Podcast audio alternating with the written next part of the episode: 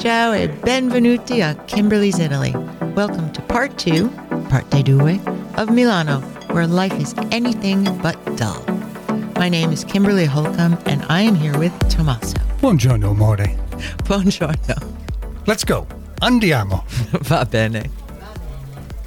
I'd like to start where I left off the other day about the Duomo in Milano because I didn't have time to tell you about the rooftop. The nickname of the top of the cathedral, Il Duomo, was Duomo Beach. And they called it that because you could actually go lay down on a big slab of marble and prende sole, take some sun, as they say. We did. we did. it's hot and beautiful, and this the rooftop of the cathedral is huge. It's basically the same length as the nave, and it's stunning. But the other nickname, uh, the other part of the nickname Duomo Beach, is because that's where all the typical young Italian couples would go to make out. We weren't. We weren't making out. We weren't Italian. We weren't Italian, but And- we did have a kiss. Okay, but we weren't young. We were, no, we weren't young. That's for damn sure. anyway, the reason they all go up there is because, you know, Italians are very passionate and romantic people. And they, in case they were dating someone their parents maybe didn't approve of, it was the one place they could go and never get caught by a neighbor or the aunt or the cousin seeing them making out on the street in Parco Sempione or somewhere. so they would go to the top of the Duomo because there was no way their parents were going to climb the 919 stone steps in this teeny spiral claustrophobic staircase up to the top. Nowadays they have an elevator for to make life easier for everybody else, but most of the tourists and myself included would go to the rooftop to marvel at the incredible amount of statues, those same life size statues I told you about earlier. And they're all freestanding on top of these spires of this pink hued white marble that came from the Candoglia quarries, like uh, 60 miles, 100 kilometers north of uh, Milano. That is a long way to move chunks of marble all the way in the back in the 13th century. They did it for love. That's right. Anyway, it's a stunning church inside and out, and I highly recommend going to the top. And if you do choose to do that when you next go to Italy, hopefully when the country opens up opens back up this summer, definitely purchase all the tickets online. Each cathedral, Duomo, Chiesa, Basilica, they all have their own websites, and you need to order those kind of tickets online beforehand. So, and first of all, I'd also like to mention that we're not drinking wine tonight as we did No, with our. we didn't pop the cork, did No, we? no. You know why? It's a Monday. It's a Monday. it's been COVID. we'll we'll make sure to plan our schedule better and record on Thursdays and Fridays. No, I think we're going to record next Sunday, and I think we're going to have Bellinis, as I remember. Oh, that's right. Prosecco and peach nectar. See, Okay. So anyway, we're not drinking while recording this.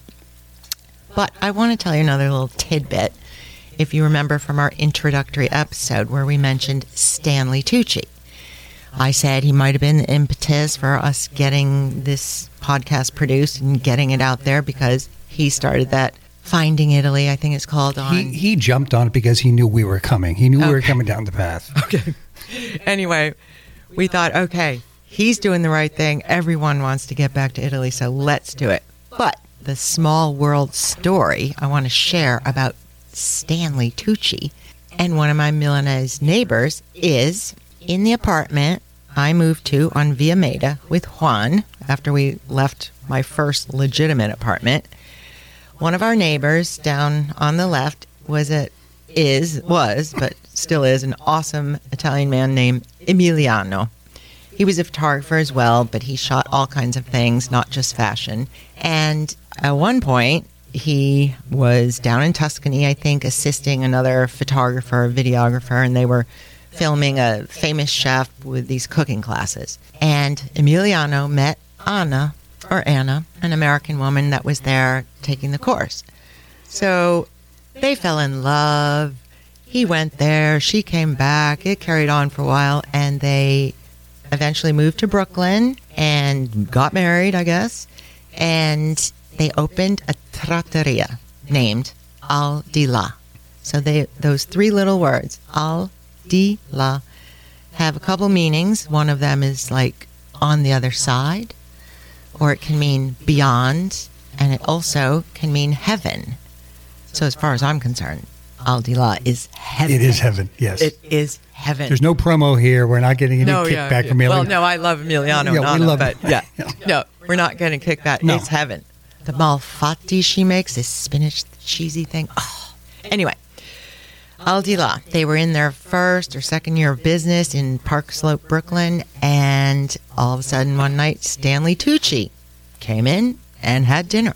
So I'm not sure if it was during dinner or after, but he called Frank Bruni, who was the New York Times restaurant critic, and Frank Bruni showed up unannounced the next week, and that's all it took.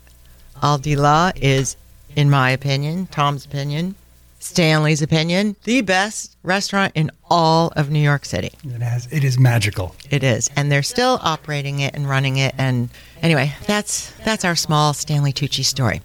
Okay, now back to Milano and the things you should see and do.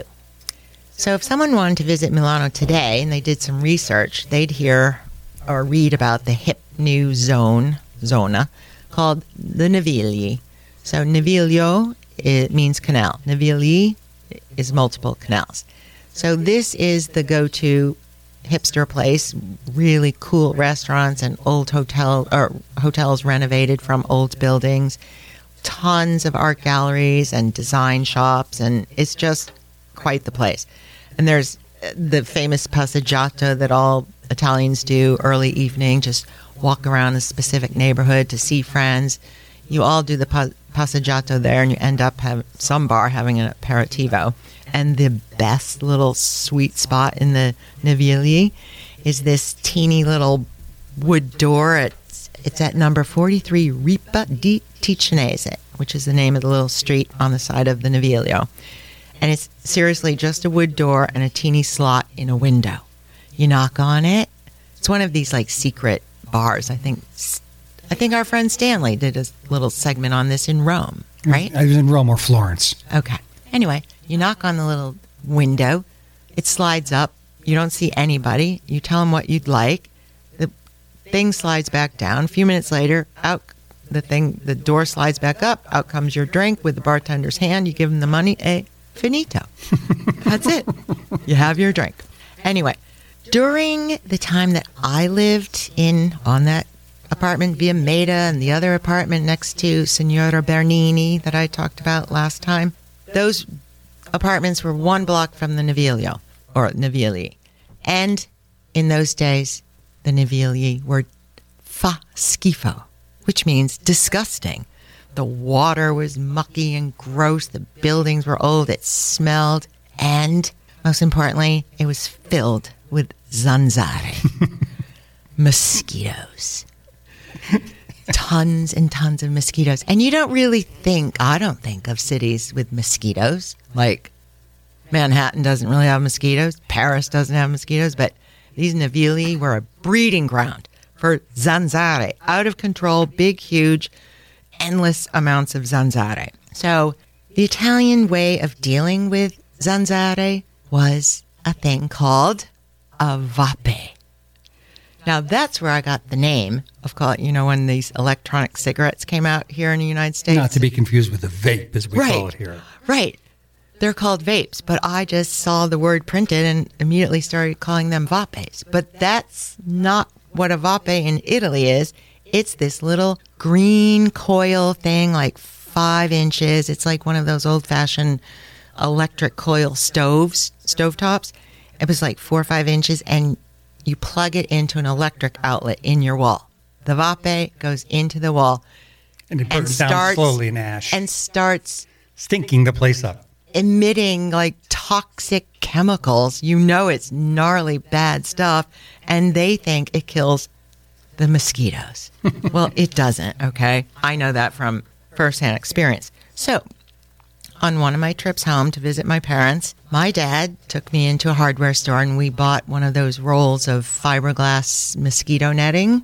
You know, the old ones were like a metally thing, and now they made these in fiberglass rolls. And I thought, oh my God, my life is going to be forever changed. I'll change all of Italy. It'll be. You'll be, the, you'll be the screen importer in Italy. You'll own the marketplace.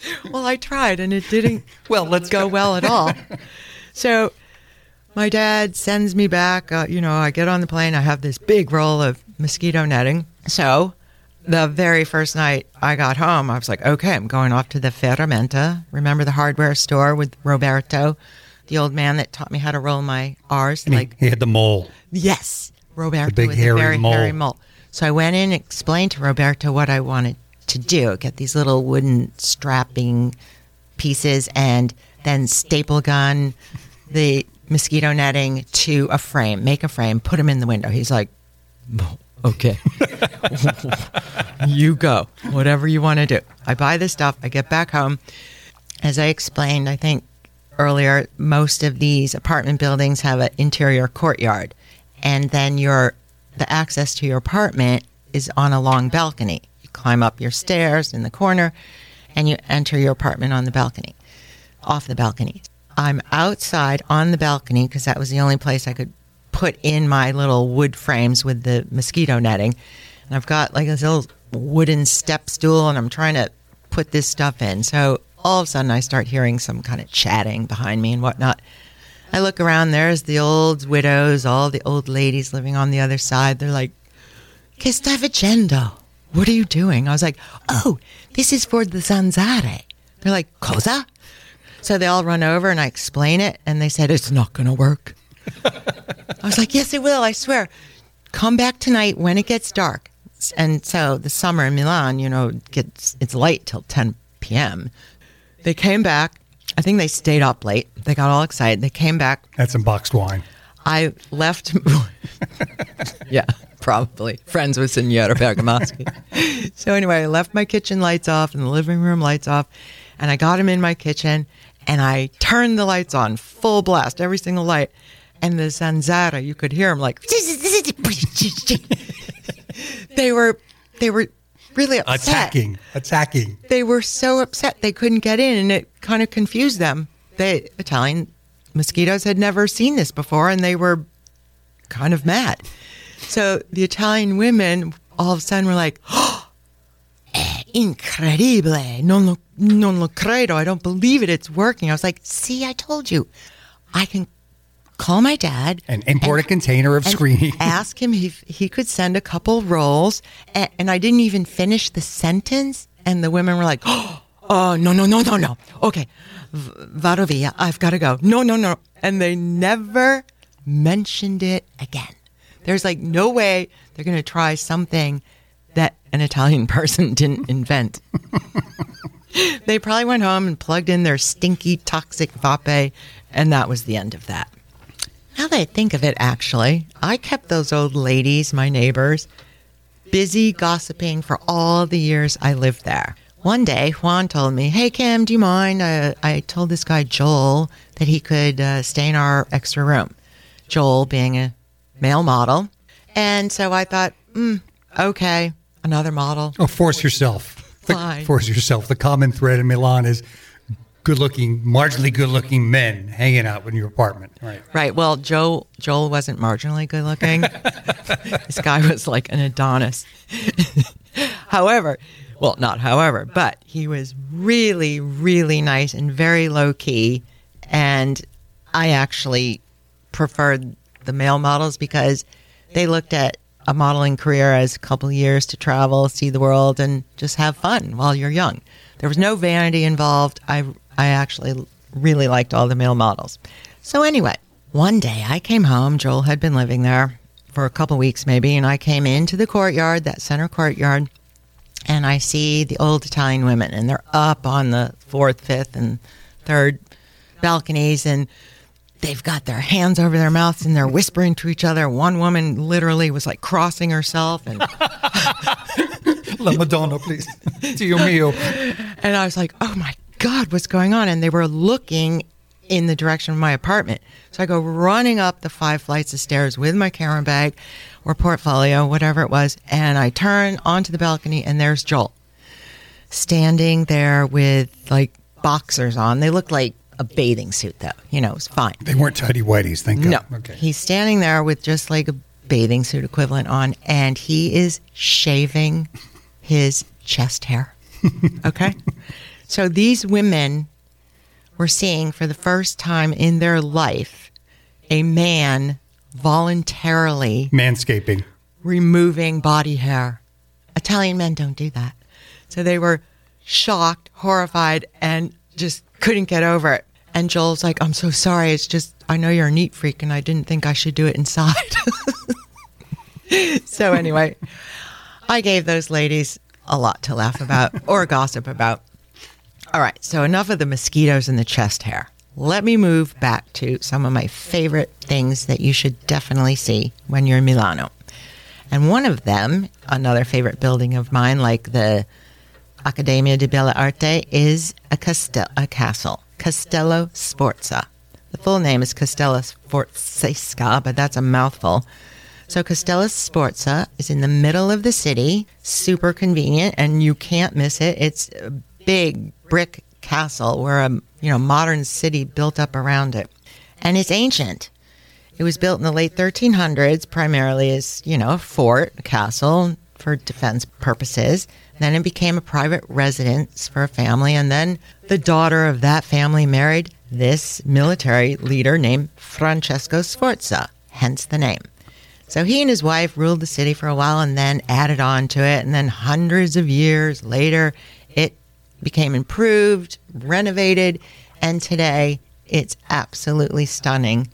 In my day, it was a little run down, and now it is a beautiful place. You can spend half a day there. There's museums inside on the history of it, there's libraries, just like the Academia, with incredible drawings and architectural renderings, and it, it's just amazing. The art, there's specific art museums, and some of the works of art will just, as I said before, stop you in your tracks. And there is a sculpture by Michelangelo, his last sculpture, a Pietà of the Virgin Mary, yet a standing Pietà, where she's holding the dead body of her son. He worked on it for the last 10 years of his life, yet it remained unfinished. It stands alone in a room with a vaulted ceiling. Half of the walls are the original stone from, you know, 1300, and the other half have some plaster on it. So as things would change or decay or renovate, the modern Italians just preserve them as is. So you can see hundreds of different years of surfaces. And there is this sculpture of Michelangelo lit from above. That's it, in this long, narrow, vaulted ceiling room. And it's just breathtaking.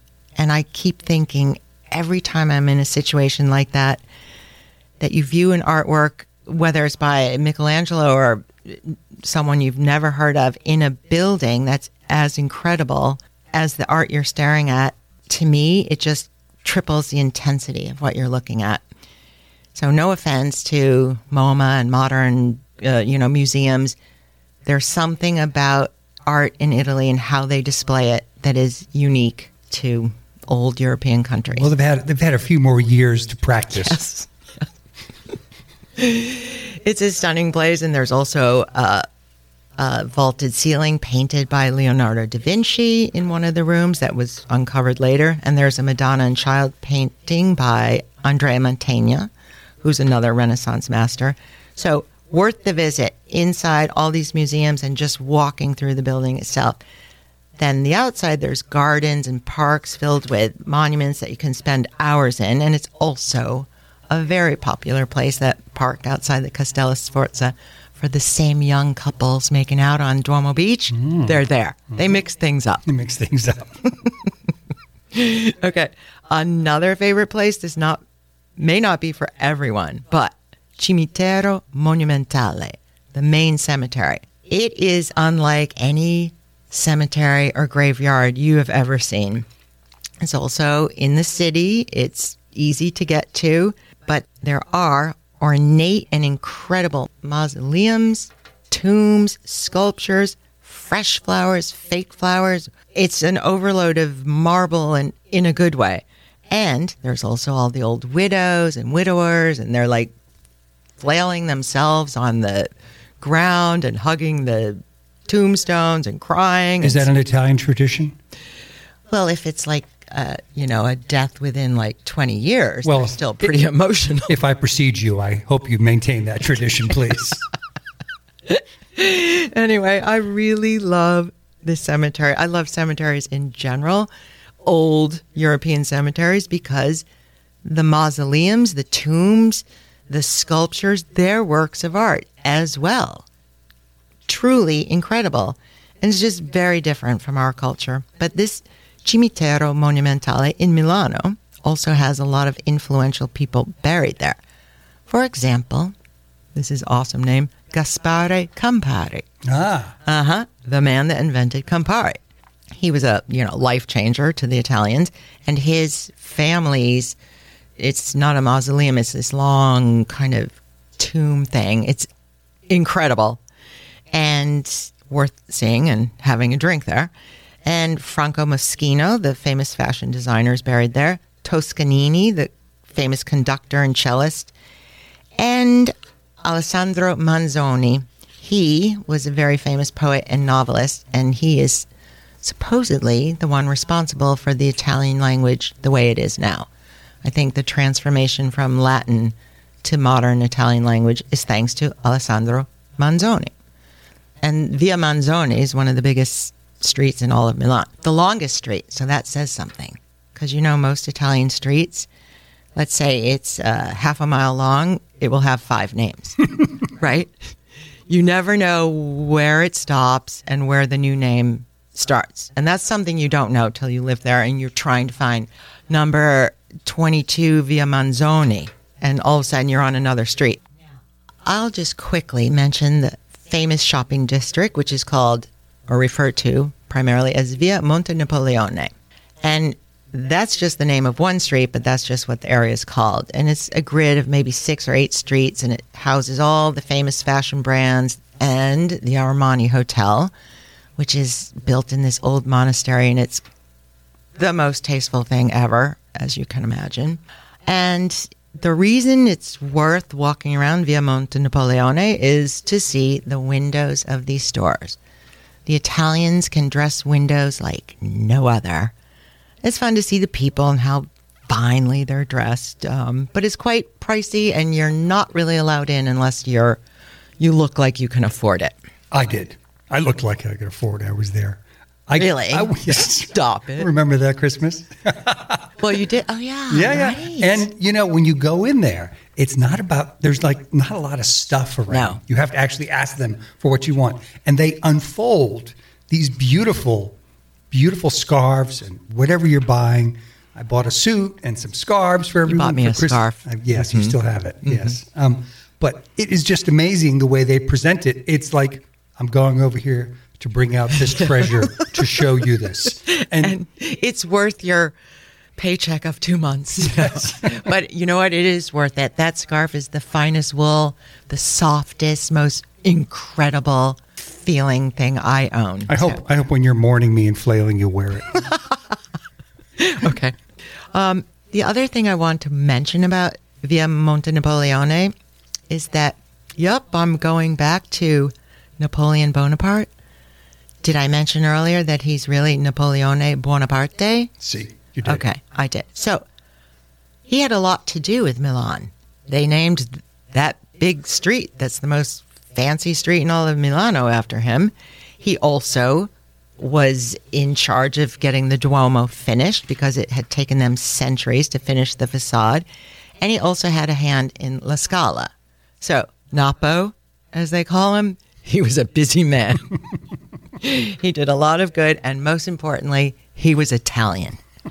Okay, just don't forget. He was not French. No, No, no. he was a imposter. Mm-hmm. Okay, so another thing I'd like to share with you is another one of my favorite churches.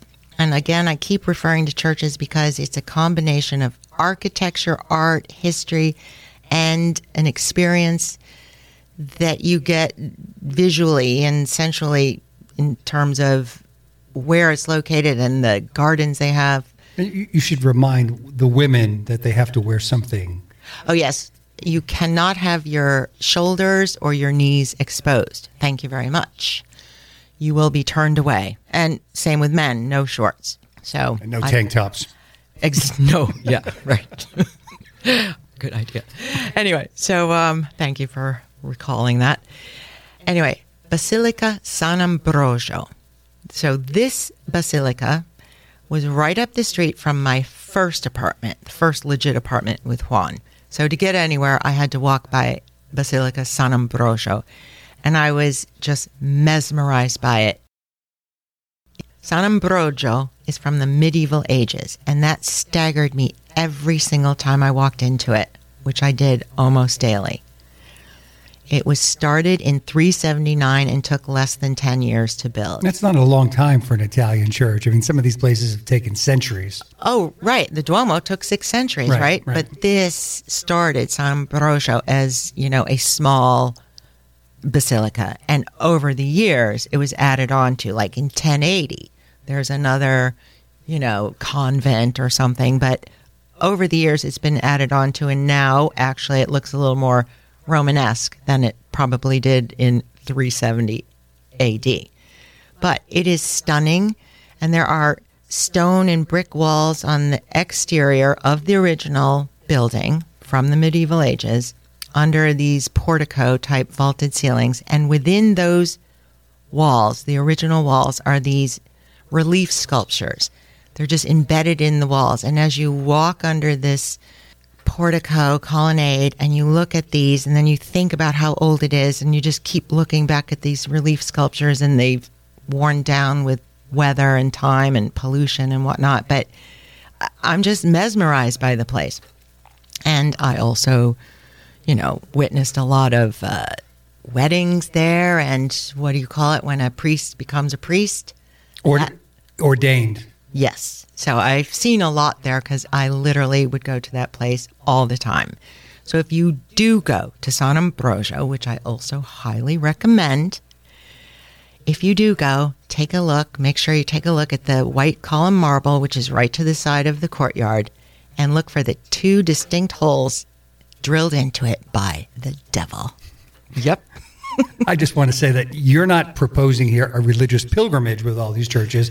You're just happen to be a fan of the architecture. I just love the art inside, the architecture, everything about it. But these two holes in that marble column, gored in there because that devil couldn't uh, seduce the Saint Ambrose, San Ambrogio. Anyway, that's how this story goes. And you've always, as we've traveled Italy, you've always, oh, let's go see this church. Let's go see this church. Yes. I'm like, where can we get pizza and a, and a beer? We always Peroni. get, you always get one afterward. Yeah, yeah. But come on, you love them too. Yeah, they're beautiful. there you can see artwork in every single church as good as museums around the world. So that's my thing. And also, don't forget these churches are open most of the day, most of the night. They're free, the smaller ones, and they're cool, as in temperature. Because June, July, August, September are so hot, and you'll see foreigners expats in the churches more than Italians in those summer months. and they're not praying. no, just tr- wiping off sweat and cooling down. Okay, so the most important artwork and the most famous thing in all of Milano, of course, is La Ultima Cena, The Last Supper by Leonardo da Vinci. It's also called the Cenacolo Vinciano, which, funny enough, translates closer to Dinner by Vinci.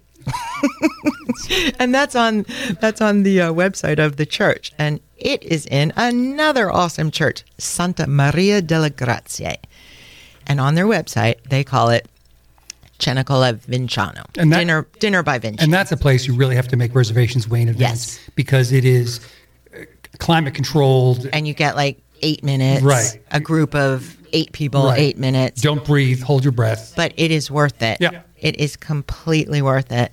And this church, Santa Maria della Grazie, is this from the exterior, simple terracotta Renaissance church, and inside it's half and half. It's like ornately Gothic in some of the domes, and then so simplistic on the other side.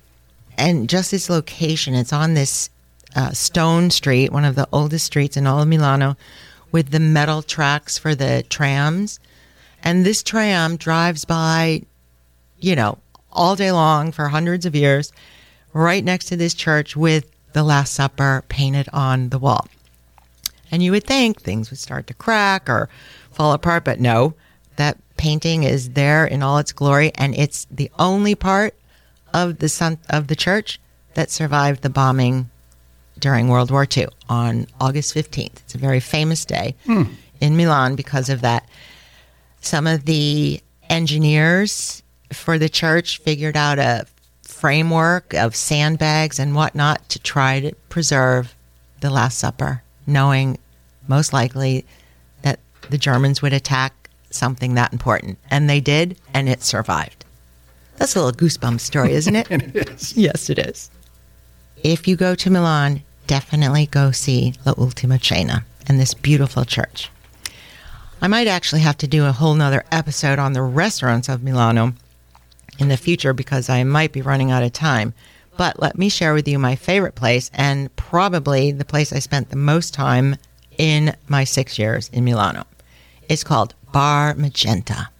It's on Corso Magenta, and there's the name. And they opened it in 1907. It's actually right down the street from La Ultima Cena. They opened their doors in 1907, and I highly doubt the interior has changed much since. So I would have my cappuccio, remember the nickname for a cappuccino. I'd have my cappuccio in the morning there after I finally decided to Found heaven, as you said. no, trovato Dio. I found God. Found and, God. Same and uh, started drinking coffee. And for lunch, I'd go by and have a salad or a panini. And then, of course, the aperitivo hour, which was, well, since it was located, Bar, uh, Bar Magenta, so close to all the modeling agencies, imagine the crowd at an aperitivo evening. And there were so many young Italian men hanging out there trying to, you know, Wonder why. uh huh.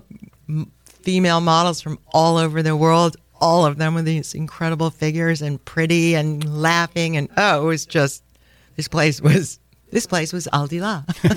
it was heaven. anyway, it's also at Bar Magenta where I made the absolute worst mistake of speaking the language ever. Tom knows this story. And here it goes, as embarrassing as it is. So I was with a few Italian friends, these guys from the photo studio that worked at the photo studio, and we all decided to go to Bar Magenta for our long drink, as they call cocktails, a long drink. And a long drink in Italy mostly contains a long, narrow glass with like two small ice cubes. So the gin and tonica that I normally would order, I didn't because they don't serve lime with it, just lemon. I just didn't feel right. So a couple weeks earlier, I had a sip of another friend's drink where she had rum or vodka or something with grapefruit juice. And the juices in Italy were unlike anything I ever had, like the peach nectar and mango juice, the orange juice, and grapefruit juice. They were just amazing. So the guys I was with ordered whatever they did, and I thought, oh, I'm going to have a vodka and grapefruit juice. So I said to the bartender, Io vorrei, I would like, please, eh, un vodka e pompelmo, which means grapefruit. But I didn't say pompelmo. I said a word that sounds like pompelmo, but it wasn't pompelmo and it wasn't a grapefruit. Bambino. Don't say it. Don't say it. All right, don't pretend you didn't hear that. The word I said meant a sex act. Okay. it wasn't a grapefruit. The friends I was with cried laughing. They were dying laughing so hard. The bartender w- was just like flushing and trying not to laugh. And oh my God, it was the worst thing ever. Necks twisted. instantaneous speed at the bar. Oh, necks twisted. Yeah. No, luckily it was like a busy hour, you know, a pair of cocktail happy hour, and no one except the guys and the bartender heard it. Because Ah. oh, jeez. Anyway, so my advice, knowing this, my advice to anyone traveling to Italy trying to speak the little Italian that they do know, just never ever order anything with a grapefruit, and you'll be fine. Just let's leave it at that. Okay. Now, before we go, I have to tell a quick little last story about Bar Magenta. It's surprising that I spent so much time there because I asked for the sex act drink, and then this happened. So one aperitivo early evening, I was outside by myself, and I met this guy whose name will remain unspoken. He seemed super nice, friendly, Italian, my age, and I later came to realize that he was most likely mafia. A low level Was he a Vito Corleone or a Tony Soprano mafia look like? Oh, Vito Corleone. Oh, yeah. He, this was no soprano thing, right? But he was probably, now that I think back, a low level player, most likely, you know, but nonetheless, he was nice. He was engaging. He loved telling me about the history of all things Italian. He was a, a proud Italian and had a he had a beautiful name and a beautiful speaking voice and I thought this is awesome because I had just moved there. I'd only been there maybe 2 months and I thought this is great. I think I was still living in the apartment of Signora Bernini, so I didn't know many people and I was staying in at night, you know, trying to learn Italian. So I thought this is great. I can, uh, you know, go have pizza with this guy and do whatever and learn some Italian and have a friend. So we did just that. He would take me to pizzerias, and we ne- he never seemed to have to pay for the dinner. We would walk in like Parco Sempione, which is a big park, or the Castello Sforza Park, and these guys would kind of come up to him and like slip something in his hand or his pocket, and I thought, well, what is that? Like a token for the tram, or? I was so naive, right? I had never met a mafia and I didn't ever watch that Godfather movie because it was too much violence, but you know, I knew about it. Anyway, things progressed, a couple months there, and it, it was fine. But then all of a sudden, he um, offered to take me to his family's home for Christmas because since I had just moved there in October, this was like, you know, November, beginning of December, he asked what I was going to do for Christmas. I was like, oh, nothing. You know, oh my God, you have to do something for Christmas in Italy, that's for sure. You go to church a thousand times and all these special dinners and whatnot. So I said, well, okay, that's really nice. Where did they live? And he's like, way down south. I was like, nice. What's the name of the town? So anyway, we went. I went with him a week before Christmas in this is the best part of the story. A Cinquecento, 25 year old Fiat Cinquecento. And in those days, every car's license plate originated from the city it was registered in. So his license plate was, it had the first two names of the city where the car is registered. So his license plate was MI and then the numbers. So if you lived in Rome, your your license plate would be RO, Florence FI, etc.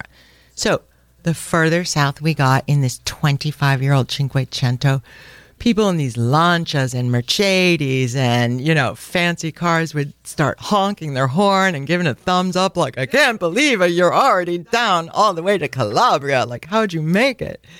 And literally, I think the car was down to like three gears and it was ratty tatty. It's on my uh, picture on one of our podcasts here.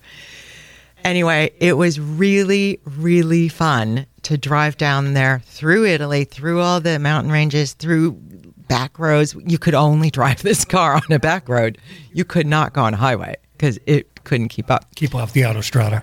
Oh yeah. So that's why all these people notice like, what's this ancient Cinquecento doing from Milano? Oh my God, let's just say auguri, complimenti. So it was really fun. And when we got to this teeny, teeny mountaintop town, In Calabria. I'm not saying where it was. Nope, nope, nope. Okay. Anyway, teeny mountaintop town. Um, his family and all 49 people that lived in this town came out of the woodwork to stare at the American. Because I would think there had been American soldiers there in World War II, but they didn't really, you know, meet them, and none of them came for Christmas dinner. so it was really fun. But then it dawned on me that very first day when I'm on this me- teeny mountaintop town that he might be mafia because the real Godfather looking type people, the old men came out really slowly. They didn't even look at me. And they did these really long kisses on each side of this guy's face, whose name still remains un, unspoken. A man will remain unspoken. Right. So I was like, interesting. These guys look like they're out of a movie, a Godfather movie. So that is uh, probably where I'll leave that story. But it was worth it. And you made it back. We made it back, and uh, the friendship didn't last forever, but it was okay. No harm done. I'm still here. Everything's fine. You're still scared. No, I'm not. Well, I'm not saying his name. That's true. anyway, so that was my Milano second episode, but I want to share one last little tidbit. So after we released the first episode on Milano, an old friend of mine, uh, makeup artist named Kathleen, she got in touch with me because she heard the episode last week. She got in touch, she's like, oh my God, this is so great. We had such a fantastic time in Milano, but you have to tell the story about Pino. I was like, oh no. So quickly, Juan and I at the apartment, the same apartment with the Zanzare and the United Nations. Chet. No, no, no. That's s that was the first one. The second apartment with the mosquitoes and the Joel sh- sharing his sh- shaving his hairy chest. Yep. That apartment Yep. on Via Maida. Okay. Juan and I decided to have a party. So we did, and it was just people we knew from, uh, you know, working and living there, a bunch of different nationalities, and it was fun. So all of a sudden, this man Pino that lived on the ground floor showed up and wanted to come into the party. And Pino, well, by the way, that's not his real name. His name is Alfonso. And we gave him the nickname Pino because he drank Pinot Grigio for breakfast down at Giancarlo's bar every day. So he didn't know his nickname was Pino, but to us it was. So Pino shows up, wants to come in the party. I politely said, "This is a private party. Sorry, vai via. Go, go back." Ten minutes, twenty minutes later, I don't know when, but all of a sudden I see Pino walk in the door with a gun, a little pistola. I was like, "What?" Oh my god! And and did I mention he's the only drunk I ever knew in Italy, and he was very small, and he walks back into the party with a pistola. So the weirdest idea I've ever had in my life was to jump him. I figured the only way I can handle this situation, control this situation, is to jump on him because he was a small man and he had a gun. My God, what if he shot somebody? So I jump on him and I'm screaming for Juan, get the gun, get the gun. Pino has a gun. He's like, what? So with that, someone called the police. All our friends scattered and I was left with laying on top of Pino. Juan got the gun. My friend Kathleen was still there, freaking out. And Emiliano, you remember Emiliano with the restaurant Al Di La? He was there and he said, You can't go to the Polizia by yourself. I was like, Oh, thank God. Could you come? He's like, No. so he got his roommate, Marina, this really nice woman, to go with me to the Polizia. And she saved my tail because somehow in her rapid fire Italian, I don't know what she said, but I didn't have any legal papers, as we know, to live there. Somehow they never knew about that. She told them I was this hardworking American and really nice, and Pino is the problem. And so Alfonso Pino got in a little bit of trouble for the gun thing. He had to spend a night or two. Marina and I went back home, but the next time I saw Pino, he was right back in Giancarlo's bar for breakfast, drinking Pinot Grigio, and he just glared at me for the rest of my days. And she also sent you the clipping. Yes.